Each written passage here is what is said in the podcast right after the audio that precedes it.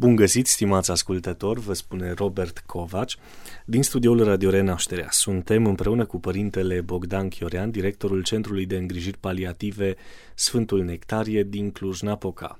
Părinte, bine ați revenit. Doamne ajută! Doamne ajută, bine v-am găsit! Ultimele întâlniri radiofonice le-am dedicat prevenției, descoperirii factorilor de risc cu privire la cancer.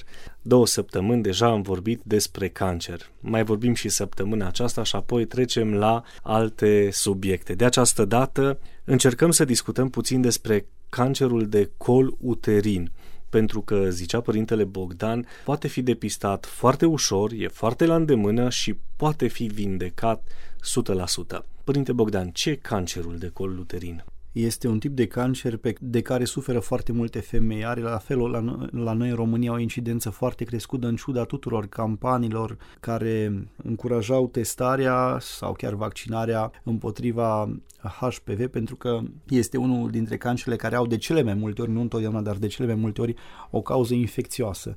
Iată cum o boală infecțioasă poate să producă un cancer, cum de altfel și în cazul viruselor hepatitice poate să fie mai apoi cancerul de uh, ficat. Și anume infecția cu HPV, cu Human Papilloma Virus, cu anumite subtipuri din acest virus. Partea bună, așa cum spuneați, este că celulele anormale precanceroase pot fi, pot fi diagnosticate printr-un simplu test care durează 10-15 minute și anume testul Babeș-Papa Nicolau și a, aș insista aici să-l pomenim și pe Babeș, pe Aurel Babeș de data aceasta, pentru că el a fost primul în 1927 care a văzut că printr-un examen citologic de felul acesta pot fi observate anumite leziuni de malignitate și abia un an mai târziu medicul grec uh, Papa Nicolau a apreciat și el aceste lucruri, astfel că testul aș prefera să-l numim așa într-un exercițiu de românism, de patriotism testul Babeș Papa Nicolau, care poate să fie făcut uh, foarte ușor,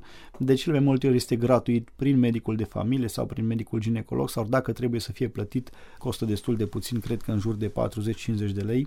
E un test care ar trebui să fie, uh, să fie făcut uh, anual, iar dacă rezultatul testului nu este unul normal și prezintă o inflamație sau anumite celule atipice, anormale, atunci sigur că pe rezultatul testului acolo ni se indică și care ar fi intervalul la care ar trebui să repetăm testul. De obicei, dacă există anumite probleme, inflamații sau celule atipice, se recomandă alte investigații sau se recomandă, se recomandă și repetarea testului la un interval de 6 luni sau de 9 luni, adică ceva mai, mai des decât dacă rezultatul este unul normal.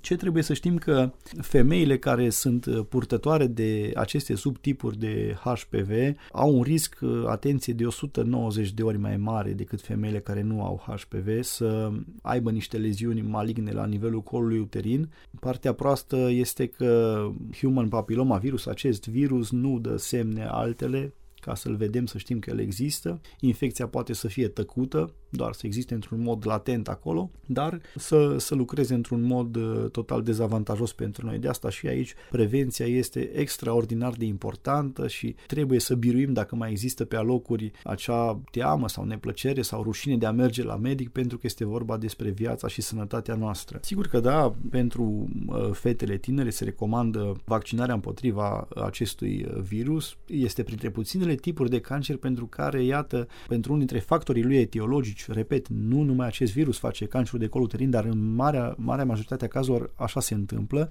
Avem un vaccin și iată că dacă în Australia Acum 15 ani a fost o campanie masivă de vaccinare împotriva HPV, că au ajuns în 2021 aproape să eradicheze total această boală. Deci aproape nu mai există femei în Australia cu cancer de col uterin acum.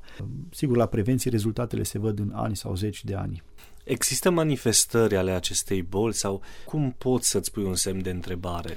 Din nefericire este și această o boală foarte tăcută și iar spun singura metodă este prevenția. Este acest control anual, simplu, ieftin de făcut, accesibil oricui, repet, gratuit sau cu un cost, cu un cost foarte mic și ar trebui sigur să ne gândim și la factorii, factorii de risc pe care avem și atunci să punem în balanță toate aceste aspecte atunci când, când luăm decizia aceasta total nefavorabilă de a merge mai rar la medic decât uh, se recomandă. Există câțiva factori socioeconomici, uh, obezitatea, fumatul, mediu de reședință în zone defavorizate, care nu au acces la, la terapii medicale sau care nu cunosc, nu sunt informați. Apoi, uh, câțiva factori legate de comportamentul reproductiv, multiparitate, adică mai multe nașteri sau utilizarea contraceptivelor orale uh, poate fi un factor de risc. Debutul vieții sexuale la o vârstă foarte tânără sau parteneri sexuali multipli de-a lungul vieții presupun un risc de infectare mult mai crescut cu acest HPV.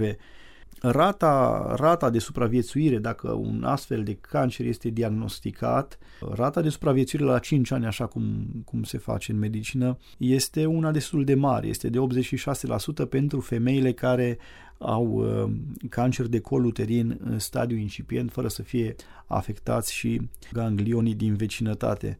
Așadar, recomand cu toată insistența ca aceste investigații să fie făcute la timp, să nu lăsăm nici măcar un an să treacă fără ca investigația aceasta uh, să fie, să fie făcută, indiferent de vârsta pacientei, indiferent de vârsta pacientei. Părinte Bogdan, vă mulțumim pentru întâlnirea de săptămâna aceasta. Sunt Robert Covac și vă mulțumesc tuturor pentru atenție. Alături de noi, în studiul Radio Renașterea, a fost Părintele Bogdan Chiorean, preot și medic deopotrivă, directorul Centrului de Îngrijiri Paliative Sfântul Nectarie din Cluj-Napoca. Sănătate, pace și bucurie tuturor! Numai bine!